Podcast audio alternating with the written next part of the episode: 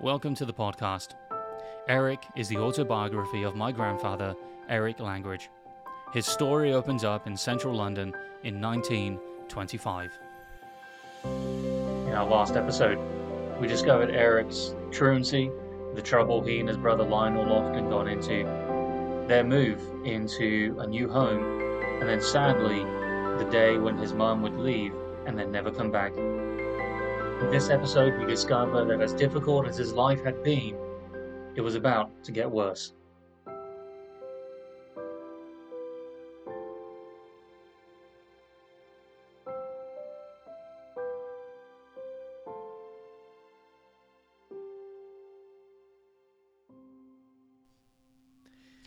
In the meantime, we carried on as badly as ever, and Dad was at his wit's end to know how to deal with us. People kept coming to the house offering to help Dad so that he might be able to cope with four children, but Dad was quite adamant that he could manage. If only we could have known what we were letting ourselves in for. Firstly, our eldest brother Don left home permanently. Before, we would see him on weekends or during his holidays, but this time we never saw him again. We carried on as usual, going to school or not going to school, getting lost and causing yet more visits from the authorities. And then one day, Dad told us that our two sisters were going to live in the country. It would be many, many years before we would ever see them again. Later, we were brought home in a Black Maria, a police van. It was such a disgrace, and all the neighbours were watching. Dad was so embarrassed, and he really didn't know what to do with us. Something very unusual happened on another day. It was a Monday, but Dad actually took us to the Manor Place baths, and we had to have a real good scrub with Dad in charge. He also had brought our Sunday clothes with him, and we had to dress up in those. And then he told us we were going on a tram visit to some people in a very big house in Kennington. The building was huge, and inside it had polished floors, old pictures on the walls, and a very wide staircase. We went upstairs and had to sit outside on a bench while Dad went in. It was some time later that we were told that we were going to live in the country with lots and lots of other boys. We looked forward to this new adventure. Little did we know what was in store for us. Finally, the day we had longed for arrived, and we were very excited. Dad got us up particularly early that morning, which was no problem. We were so anxious to begin our outing. We had to have another strip wash and put on our best clothes. After a good breakfast, we left the flat to go to the underground Victoria Main Line. Suddenly, the underground was not the dark, dingy place where we used to spend our time. It was a much happier place today. We just could not contain ourselves, and Dad had to keep a close eye on us to make sure we didn't get lost in the crowds. Victoria Station was a fascinating place for us, full of activity and lots of people. Some wore uniforms of different styles. There were station staff, some with gold braid, soldiers, policemen, and postmen with barrow loads of mail to be put on the trains. Dad said we had arrived early and had plenty of time, and so we walked up and down the platforms looking at the steam engines and the very posh Pullman coaches. It really was an eye-opener, something we had never seen before, and all added to the great adventure we were beginning. Later, Dad took us over to the bookstall and bought us some sweets and a comic each. We then went to the concourse area and just stood around watching people go by. Lionel and I had no idea why we were just hanging about for so long. Eventually, a lady came up to Dad and asked if we were the Langridge family.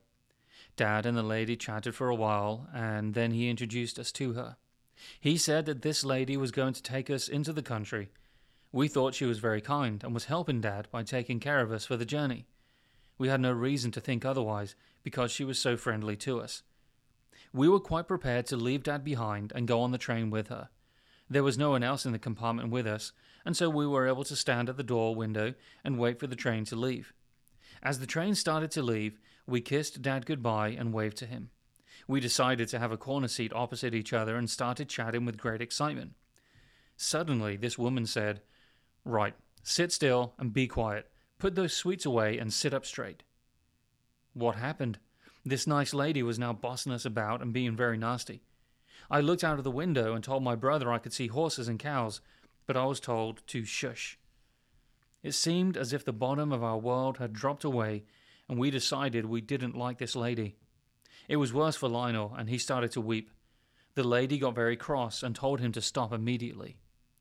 We were both very frightened, The train was speeding through the beautiful countryside, but we didn't see it anymore. Our eyes were welling up with tears. Our survival instincts were foremost, and we felt we had to keep an eye on each other. We both were determined not to give in and cry. After what seemed to be miles of the journey, we stopped at a little station in Sussex. We weren't interested in the train ride anymore, and anyway, this lady would be leaving us soon. There was a man standing at the station who started to walk toward us. He was a big man and had his trousers tucked into his socks. They were plus fours. He spoke to the lady for a few moments and was eyeing us up and down as he spoke. Then he said goodbye to her. He said, "Right, come on lads, let's go to the car and go for a ride." That's better, we thought, and trotted off quite cheerfully, carrying our little bags. It was a nice ride from the station, through the little town and into the countryside. Soon we turned right into a gateway, where he stopped and blew the car, car horn. Suddenly, as if by magic, the two huge green gates opened and we drove in. As we went through, I could see that two little boys had appeared, opened the gates, and then disappeared as soon as the car went through. We drove up to a huge building and stopped at the front door. The man said, "Right, get out and stand there while I put the car away." As we stood there, I could see that we were in some sort of a playground surrounded by a very high brick wall. And then the man came back. "Follow me," he said. And then he took us into the building to a large hall. "Stand there," he said, "and I'll fetch someone to help you." But now his tone of voice had changed, and he sounded grumpy. Off he went again and came back with two ladies. One was very tall, and the other short and dumpy. They both wore a blue dress with a white apron and a white cloth on their heads. They looked like nurses. Having seen us, they walked away and we followed them into a small room, an office. There was a table with a large book opened on it. This was the register. After taking our details, he introduced us to the ladies. The tall one was matron, and the dumpy one was the assistant matron known as Miss Polly. They both looked at us searchingly and asked us our names. We were totally bemused and apparently spoke too quietly for their liking. We were immediately pounced on and told to speak up. He then told us he was the master and we were to call him sir. He said, "My wife is matron, and you will call her madam, and the other is Miss Polly. Do you understand?" We said yes, but he said, "Yes, what?" "Yes, sir," we said. And then the man replied, "Right, learn that and don't you forget it. Go with Miss Polly and she will take care of you." We followed her and she took us along a long dark corridor. On one side of the wall was a row of large cupboards, at the side of which was a bin. "Right," she said, stopping at the cupboards, "throw your bags in the bin and stand there with your arms outstretched like this." She proceeded to show us how she wanted us to stand. She then opened a cupboard and placed a pair of trousers, a grey shirt and a pair of socks on our arms and gave us a pair of plimsolls to carry. She then said, "Follow me," and took us out of the corridor into a cold brick room with white tiles. There were lots of toilets down one side with no doors, and urinals along the other wall. "Go to the toilet if you want to, and then come in here," she said. We entered another room, white-tiled, and it had four baths in there. She had started running the water and told us to strip off and get in. It was cold water. At least that's how it felt. We were then given a bar of coal tar soap each and told to scrub ourselves all over. She then did our hair. It was so humiliating, and when she did do our hair, she was so rough that she really brought tears to our eyes, and we were so frightened. She finally poured a jug of stuff over our heads, and it smelled very strongly of disinfectant. It stung our head and eyes very badly. We were then told to get out and dry ourselves, and she stood there all the time. When she was satisfied that we were dry, she told us to get dressed. When we had done this, we were told to clean the bath out. It was only then, when we saw ourselves in the mirror, that we realized that we were dressed alike. We then had to follow her again as she took us into another corridor in the main house. We went along a passage with a polished floor and into a big schoolroom. There were school desks in long rows, and at the head of the room was a piano and a big table. There were also very large cupboards again. There were two boys behind each desk, and they all stood up and to attention. We were told that we would have a boy each to look after us, and they would sit us at the desk. We were all told to sit down and be quiet, which we did. In a short while, in he came. There was a deathly hush and a sense of terror in the classroom. He stood behind the table and placed a shoebox there. "Langridges, come out here," he shouted, and up we stood. "Come here," he said. "Don't stand there like stuffed dummies." We obeyed, but we were petrified. I was nearest, and so he grabbed me by the head and dragged me toward him. He then opened his box and took out a pair of hand clippers and started to shave my head. He was brutal and very rough, and sometimes pulled out hair rather than cutting it. If we flinched, he would whack us on the head with the clippers and told us to stand still. When he finished with me, he then started on Lionel. He was as rough as ever and reduced my brother to tears. Lionel was shaken with fright. We now stood there with all our hair off and shaved close to the skin. We now looked like all the other boys. Then we were told to stand up straight and face the boys. It wasn't easy as we had hair down our backs and it was itching. We were told to speak up and introduce ourselves. "My name is Eric," I shouted, and then my brother did the same. "My name is Lionel," he said, but it wasn't loud enough, and so the master humiliated him again in front of the class. "I want you all to make them welcome, and I want Michael and Leslie to come out here. Michael, you will take charge of Lionel, and Leslie, you will take charge of Eric. Now go and show them around and to their bedrooms." The boys then led us away and out into a corridor until we reached a large wooden staircase. We went upstairs and noticed there were five bedrooms on one floor. He took Lionel first into a small back room where there were six iron beds, and then it was my turn. He took me up to a landing into a much larger room. There were ten beds in there, and each one had a locker by the head of the bed. "That's your bed," said Leslie, "and this is your locker. You are responsible for a tidy bed at all times, a clean floor space, and a clean and tidy locker. You are not allowed anywhere near another bed or locker. There would be inspections every day, and any mess of the area would be severely punished. Each bed had a brass plate on the wall above the bedhead, and I remember mine was Caxton. It was very highly polished, and we were responsible for it. The locker was a small unit with a drawer at the top and a cupboard beneath. In the drawer was a Bible and a prayer book with my name inside the cover. Woe betide us if we damaged them or left them untidy. Each had a bookmark inside, and we were not allowed to turn down the corners of the pages. Leslie then showed us around the other bedrooms until we reached the largest room of all.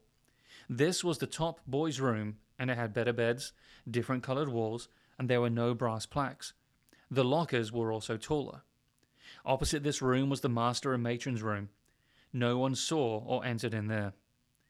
Miss Polly's room was the other side of the small boys' back bedroom. It was a much smaller room than the master's. Further along was another bathroom with three toilets and two large baths. We went in the back room to see Michael and Leslie. With Lionel, my brother, he showed us his bed, which was made of ugly iron with a mattress, sheet, and a grey blanket. Under the sheet was a rubber mat put there for bedwetters. The rooms were graded according to age, and as each birthday came along, you would be moved from bed to bed until you reached the door, and then you started at the bottom again in another bedroom. This was the last time that I really saw my little brother properly.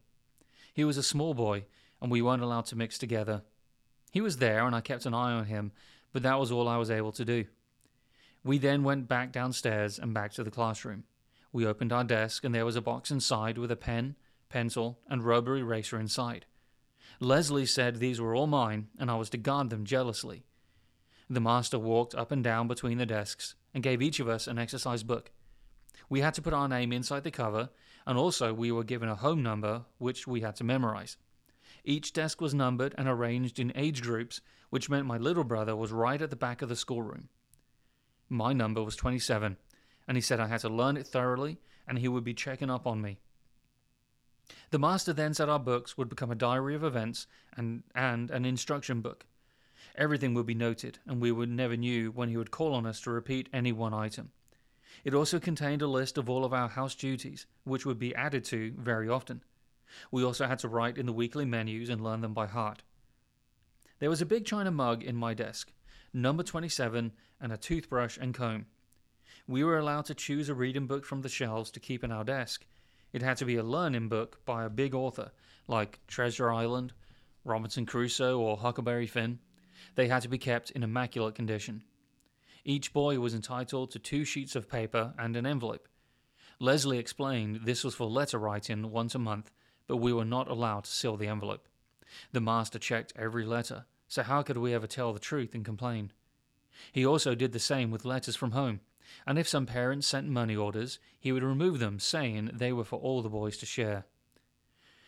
having impressed upon us again that we were responsible for all our possessions and would be called upon to show that they were always complete, he then told Leslie and Michael to take us to Miss Polly once again. She took us into another large room full of cupboards and boxes. "Come here, Eric," she said, and she opened one of the cupboards. I was given a new grey suit, two more grey shirts, and one very white shirt, a new pair of shoes, and two pairs of socks. There was also a large white stiff collar, which I was to learn about later on. The socks were for one pair on, one pair in the locker, and one pair in the wash, and that's how it had to be. The shoes had to be kept spotless, and we were never allowed to scuff the toes. They were for Sunday only. We had boots for school to wear. "Go on," she said. "Take them to your locker and put them away tidily. The master will inspect them later on." I was totally overawed by it all, and when Leslie said we were to go back to the classroom, I thought, oh boy, what next?